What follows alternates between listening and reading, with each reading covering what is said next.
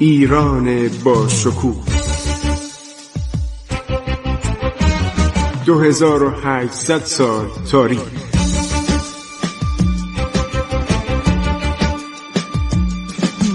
عبور از تاریخ.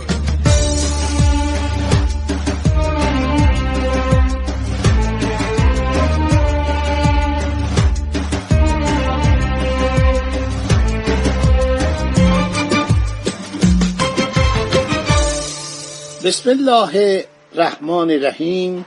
به نام خداوند بخشاینده مهربان. من خسرو معتزد هستم. در برنامه عبور از تاریخ با شما صحبت می کنم با عرض احترام به حضور شما عزیزان ما ادامه می دهیم دنباله ماجراهای مربوط به سقوط عرض شود زندیه رو. ما دو تا منبع خیلی دست اول داریم. یکی کتاب تاریخ گیتی گشاست که زیلم داره. یه زیلم داره و این در تاریخ زندیه نوشته شده و قسمت زیلش می‌رسه به سرگذشت عرض شود که دلفری خان زند و پیروزی های آقا محمد خان. تاریخ گیتی گشا تعلیف میرزا محمد صادق موسوی نامی اصفهانیه با دو تا زیل داره که تعریف میرزا عبدالکریم ابن علی رضا شریف و آقا محمد رضای شیرازیه. بسیار کتاب خواندنی و جالبی مخصوصا این دوتا زیل تاریخ گیتی گشا رو کامل کرده که البته انشاش خیلی سخته. یعنی واقعا وقتی شما می‌خواید یه مطلبی رو در بیارید خسته کننده است. به قدری این انشاش سقیل و خسته کننده است که اصل مطلب و شما فکر کنید اگر 20 سطر می‌خواید استخراج کنید باید 4 5 سفره بخونید که درباره دولت عرض شود که زندیه و سقوطش و آغاز دولت قاجاری صحبت می‌کنه. من به عنوان نمونه یکی از کارهای بد مورخان ما این جمله پردازی ها بود.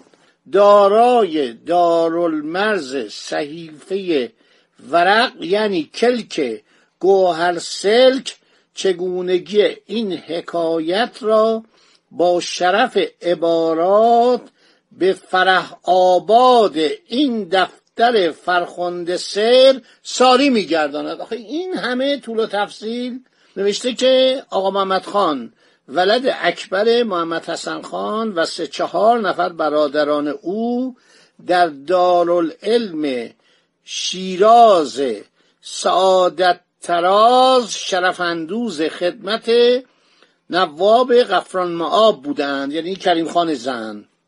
به لوازم خدمت اقدام می نمودن یعنی ظاهرا در خدمت بودن و تحت نظر بودن. در روزی که قضیه حایله آن جناب وقوع یافت یعنی شون فوت کردن کریم خان. و روح پرفتوه آن امیدگاه شیخ و شاب از این عالم خراب روی همت برتافت. از اتفاقات آقا محمد خان از شیراز بیرون و به شکار به سوی هامون رفته. به تماشای کو و در و دشت و متوجه گلگشت بود. خیلی خوب. ما دیگه حالا خلاصه می‌کنیم. خواستم بگم انشاء تاریخی زمان قرن هجدهم میلادی پایان قرن دوازده و اوایل قرن سیزده هجری قمری چطوری بوده؟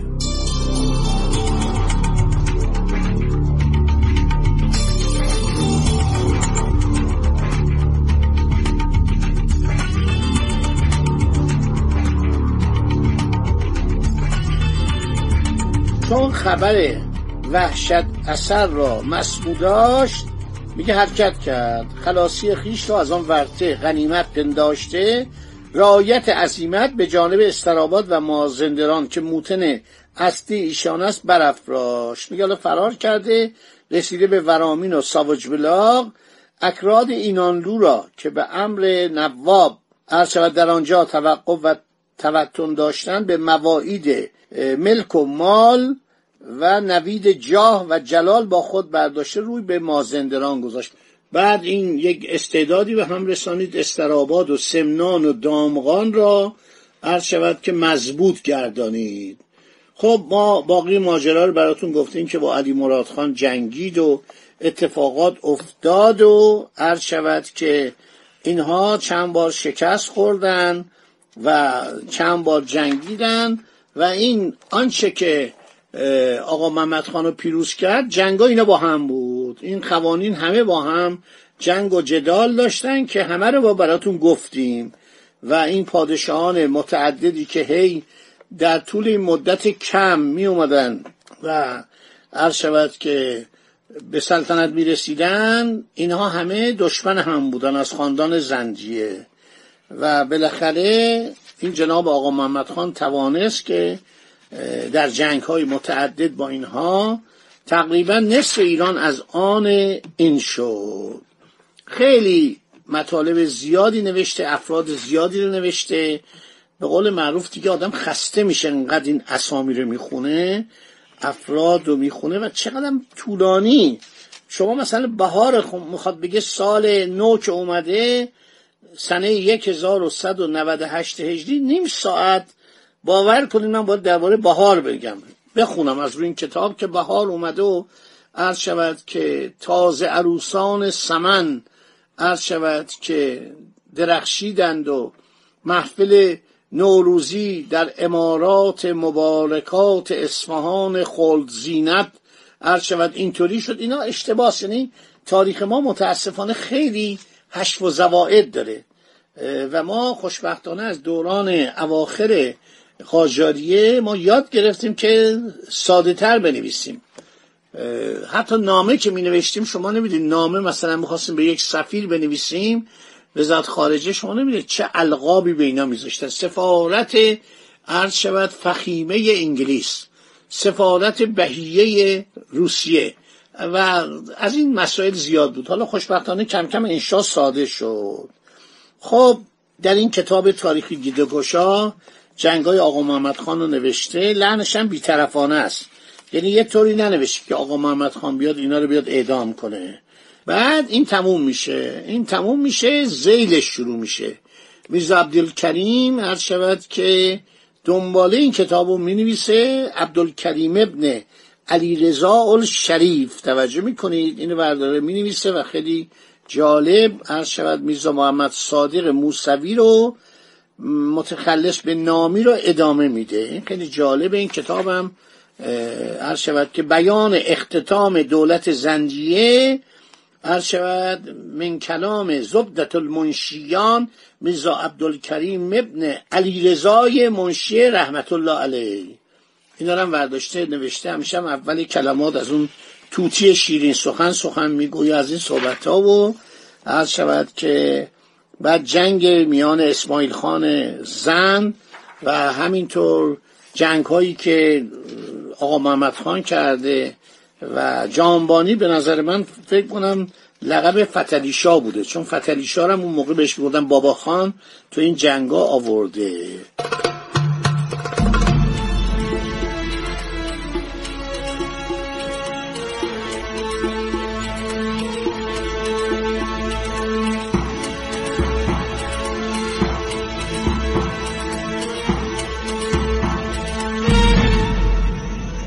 تا 1200 هجری همطور میاد. عرض شود که نوروز اومده. باز هم دو صفحه درباره نوروز و بهار و دشت و عرض شود که دمن ورداشته نوشته. بعد افراد بسیار زیادی در این ماجرا میان. یکی از اینها هدایت الله خان والی گیلانه که اینم گویا جنگی با آقا محمد خان می‌کنه. درباره اینم نوشته. در بیان حرکت حضرت زل اللهی از دارالملک شیراز به جانب الکای کهکیلویه همین را نوشته بیان محاربه میر محمد خان با جعفر قلی قاجار. اینجا بیشتر یه پایتخت اومده اصفهان. در اونجا تمام اینا رو در این کتاب برداشته. نوشته خیلی منتها لعنش خسته کننده است. شما همین مطالب ساکس که برداشته خلاصه کرده ترجمه کرده ببینید خیلی قشنگ توضیح میده. متاسفانه تاریخ ما پر از به اصطلاح قلم فرسایی بیجاست. خب حاج ابراهیم رو ما درباره صحبت کردیم. حاج ابراهیم خان کلانتر شیراز. حاج ابراهیم فرزند حاجی هاشم امین سول شیراز بود. وی به جعفر جعفرخان زند خدمات نیکویی کرد. اینو سکس نوشته.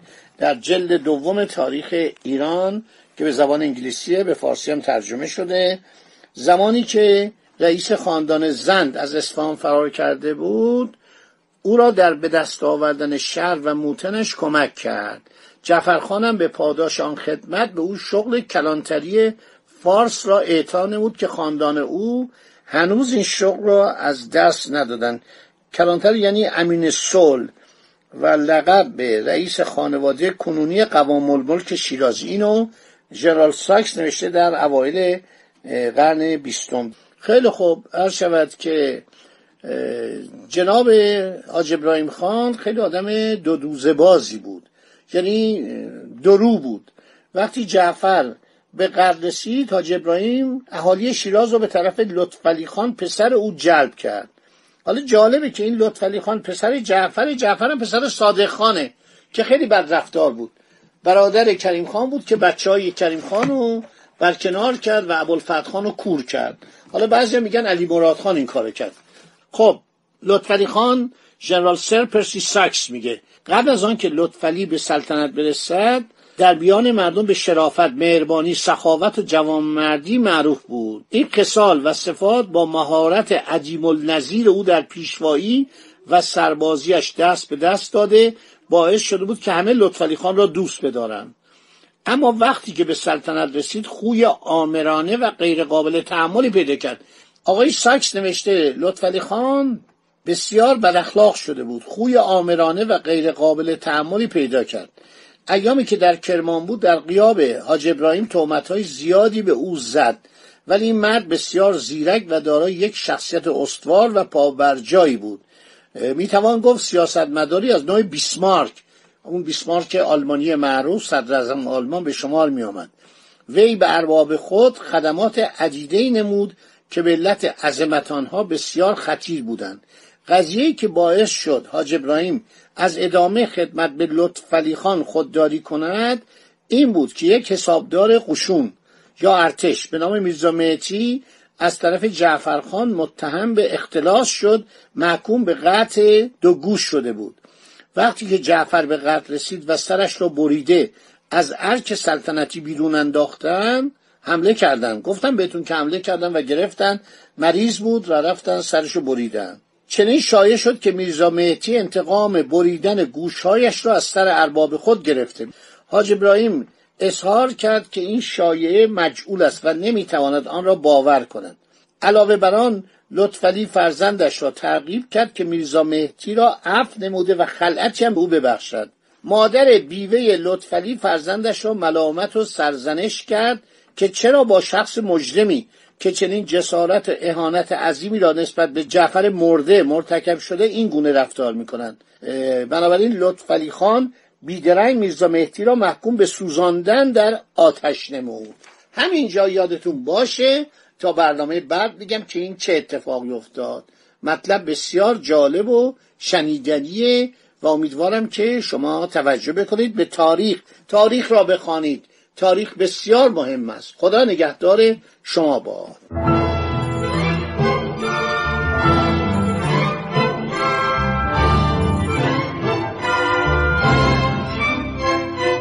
عبور از تاریخ.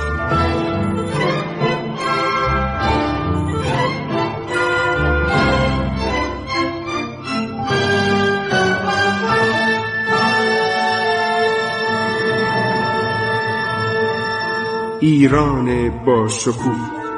2800 سال تاریخ.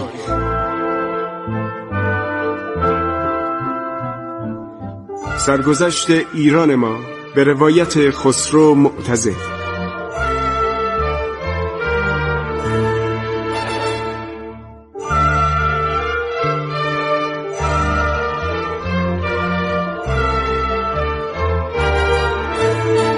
از تاریخ. با رادیو جوان.